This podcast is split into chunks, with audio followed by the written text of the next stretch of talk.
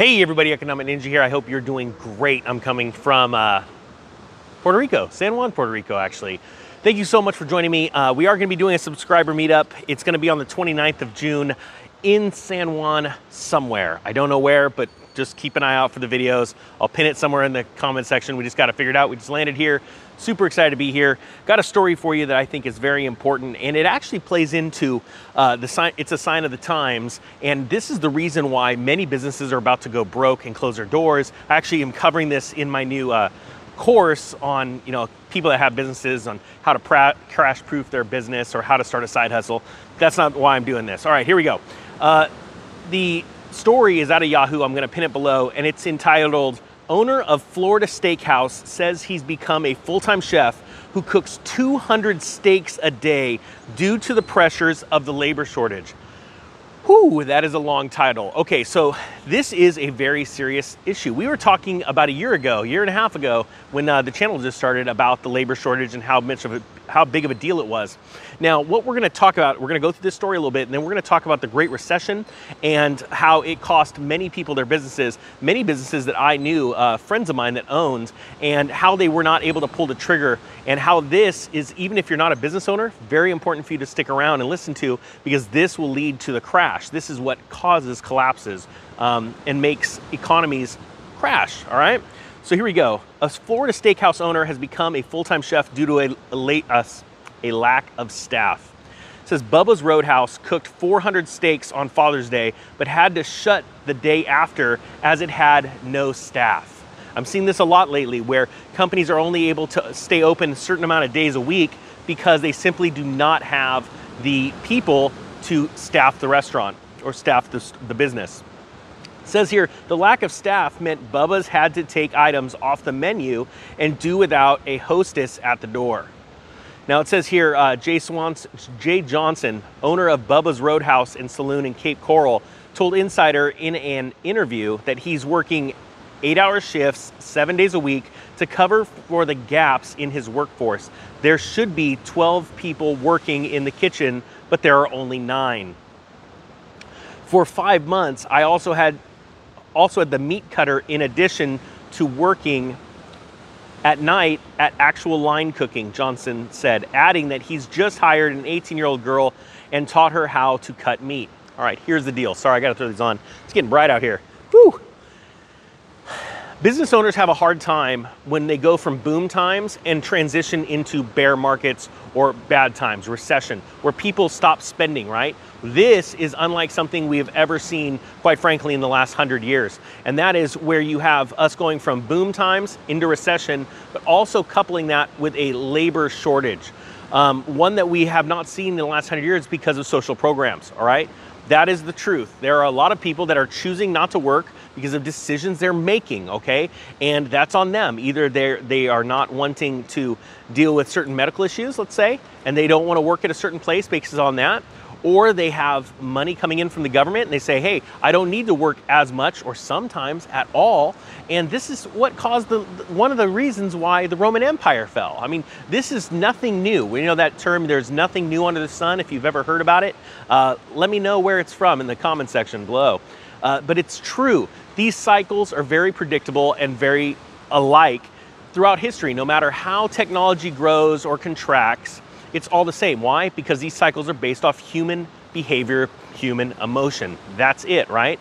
So now, when you have a business owner that has a hard time transitioning from the good life, and I mean the good life is in money's coming in, the business is flowing, they're crushing it, they're staying at home or they're out on the golf course, to, hey, uh, boss, we don't have enough employees to work at the restaurant. We need, we need help, and we'll go hire people. I got a tee time at three o'clock. No, boss, I think you need to come in. That's a really hard transition for a lot of business owners. Once you've made it, it's almost like it's gonna last forever. And if you've been a business owner, you know there are, there are peaks and there are valleys. And not only that, many business owners have owned multiple businesses. Why? Because some succeed, some fail, right? Some business owners, like myself, own multiple different types of companies, right? Um, I like to stretch out my uh, portfolio because I want my life to be a legal write off, right? That's the big reason why I did it but also because you can set up multiple companies to uh, complement the other companies, all right? But that is a very hard decision for the company owner to finally come in and go, you know, all right, I'm literally like in this case, I'm gonna start cooking steaks, I'm gonna start doing it. Why? Because I can't find enough people to do it. That also can cause a lot of burnout on a business owner's, uh, you know, uh, in his mind, right? Or on his body or her body. And a lot of times you'll see business owners finally just quit. So there's a couple different ways the business can close. Either the business owner goes, I didn't see this coming, and all of a sudden, literally, we owe a ton of money. We we overspent. We didn't see it happening, and we lost our business. Or they go, this isn't worth it. I'm not getting paid to flip steaks. I've got enough money. You know what? I'll just quit, close the business, let it go under, and then I'll I'll stay with what I've done, what I've built, my nest egg, right? Well, the problem is every time a business closes, that's that fewer jobs in the country, in the world, wherever. And that's what we need to realize is that every time a business closes, you have less people working, and then those people, if they lose their jobs, they now have less uh, money to go and spend into the real economy. And this problem just gets worse and worse, right? It just, that's how it is. And so people need to realize that stories like this, they're the sign of the times. Now, I want people to be, uh, let me think here there is a way out of it, right? There is definitely one way out of it because some businesses are meant to fail. Some businesses are only thriving because of good times, like travel and leisure subscriptions. We've talked about that, right? Uh, uh, you know, people that sell novelty items, right? Those are items that sell in good times. Like, I'll give you an example. You go to a tourist place, like let's say here, Puerto Rico. There's gonna be stores here that all they sell is swag about Puerto Rico. Like, hey, I love Puerto Rico. Hey, the Visit Puerto Rico mug. You got a t-shirt, you got a hat, you know, been there, done that kind of thing. Do you think those kind of businesses are gonna do well in a recession? No. Why? Because there's gonna be less people traveling because the cost of airfare, the cost of hotels, they don't have a lot of extra money because they don't have the extra work. And so they're not going to be there to um, uh, spend the money. So that swag store is not going to be getting money. So some businesses are just destined to fail. They, they run a normal business cycle. If you don't know what the business cycle is, I'm going to be putting out a video on that here in the next month. Um, I encourage you to watch it because it's a normal cycle. It runs everything anywhere between seven and 10 years.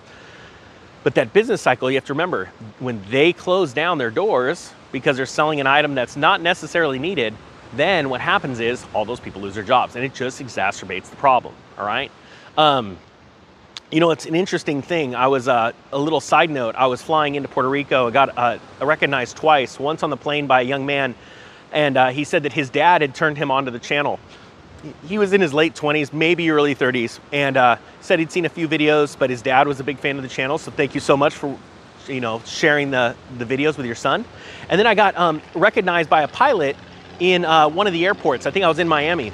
And the pilot said he started watching and he said it's, it's wild because he's thinking of relocating out of, uh, of the Phoenix area because of the water situation and how dire it's going to get. If it gets any worse, it could get real ugly.